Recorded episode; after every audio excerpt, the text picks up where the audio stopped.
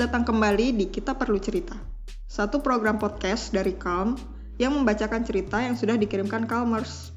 Respon yang kami berikan berada di bawah pengawasan psikolog profesional yang tergabung dalam aplikasi konseling online Calm yaitu Weni Aidina. Kali ini saya Nadia Dan saya Emma. akan membacakan cerita kali ini. Cerita pertama dikirimkan oleh S. Halo, terima kasih sudah memberikan ruang bercerita. Aku mahasiswa semester akhir usia 23 tahun. Aku mau cerita tentang kekhawatiranku dalam hubungan pertemanan. Aku rasa aku butuh waktu lebih lama untuk membangun pertemanan. Walaupun hubungan pertemananku saat ini cukup baik. Aku punya beberapa teman dekat dan juga beberapa sahabat. Namun terkadang aku mikir, jangan-jangan cuma aku yang anggap mereka sahabat. Aku pernah di posisi ini. Jadi kadang pemikiran ini muncul di pikiranku lagi dan rasanya sakit. Aku juga orangnya cemburuan. Cemburu pas teman dekatku rasanya terlihat lebih bahagia sama orang lain daripada sama aku. Walaupun cemburunya cuman ku pendem sendiri sih. Ya nggak sampai toksik dan ngelarang orang lain temenan sama temanku. Aku harus gimana ya? Masa aku harus nguji mereka buat buktiin kalau mereka sahabatku? Kalau iya, gimana caranya ya?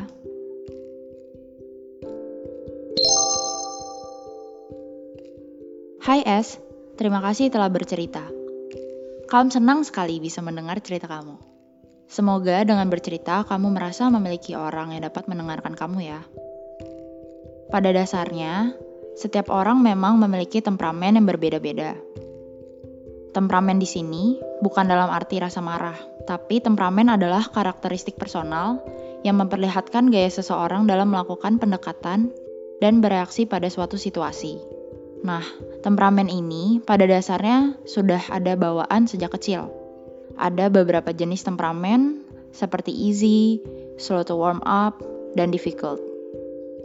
Perbedaan-perbedaan inilah yang membuat kita berbeda dalam cara berinteraksi dengan orang lain.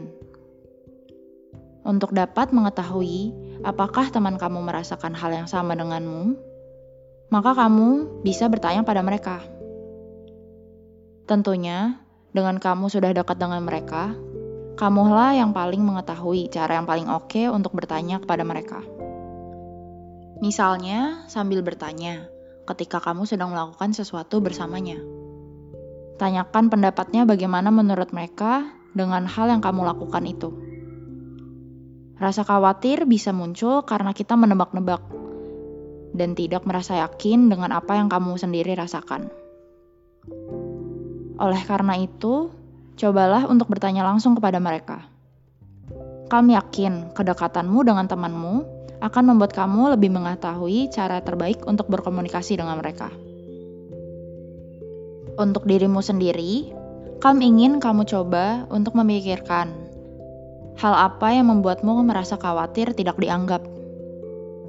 Dengan mengetahui hal tersebut, kamu berharap kamu dapat menemukan lebih banyak teman lain untuk menjadi sahabatmu.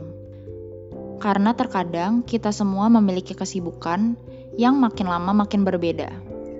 Sehingga membuat kita semua dan teman-teman kita sulit untuk bercengkrama seperti sekarang. Kamu tidak ingin kamu terpuruk ketika temanmu tidak selalu ada seperti sekarang. Kita tidak dapat mengontrol orang harus berperilaku seperti apa ke kita. Yang bisa kita lakukan adalah mengontrol diri kita sendiri. Salah satunya adalah mempersiapkan diri untuk tidak bergantung pada mereka. Dan kita bisa mencari banyak teman lain yang ada di sekeliling kita. Kamu sedikit merangkum hal yang dapat kamu lakukan. It's okay kalau kamu membutuhkan waktu untuk dekat dengan orang lain. Kamu tidak salah. Berbeda bukan berarti kamu salah. Kita memang memiliki style yang berbeda-beda. Jangan paksakan dirimu untuk selalu bersikap menyenangkan. Tunjukkanlah dirimu yang apa adanya. Karena ketulusanmu yang akan membuat orang di sekitarmu menjadi nyaman. Upayakan juga terus mencoba membangun circle sosialmu. Jangan sampai kamu hanya bergantung pada satu circle saja. Cobalah untuk melakukan banyak interaksi dengan orang-orang baru. Tidak perlu terburu-buru. Take your time. Kamu bisa mulai kapan pun yang kamu mau dan senyamannya kamu untuk membuka lingkungan pertemanan yang lebih besar. Jangan berharap orang lain melakukan hal yang sama seperti yang kamu lakukan kepadanya. Ingat, kita tidak bisa mengontrol orang lain. Yang kita bisa lakukan adalah mempersiapkan diri yaitu dengan memiliki lebih banyak circle pertemanan, sehingga kamu memiliki banyak lingkungan pertemanan dan tidak bergantung pada satu lingkaran pertemanan saja ketika kamu perlu berbagi cerita. Cerita kedua dikirimkan oleh Vino. Banyak hal tentang kehidupan sekolah yang sangat memberatkan semangat belajar saya dan teman-teman mulai dari proses pembelajaran yang kurang efisien dan guru-guru yang tidak efektif memberi pengajaran, sehingga saya sulit menalar ilmu dari sekolah. Hai Vinod, terima kasih telah bercerita. Kamu senang sekali bisa mendengar cerita kamu loh.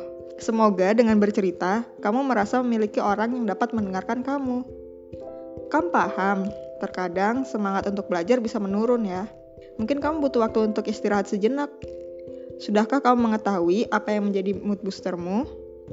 Terkadang, hal-hal yang tidak menyenangkan terjadi sekaligus.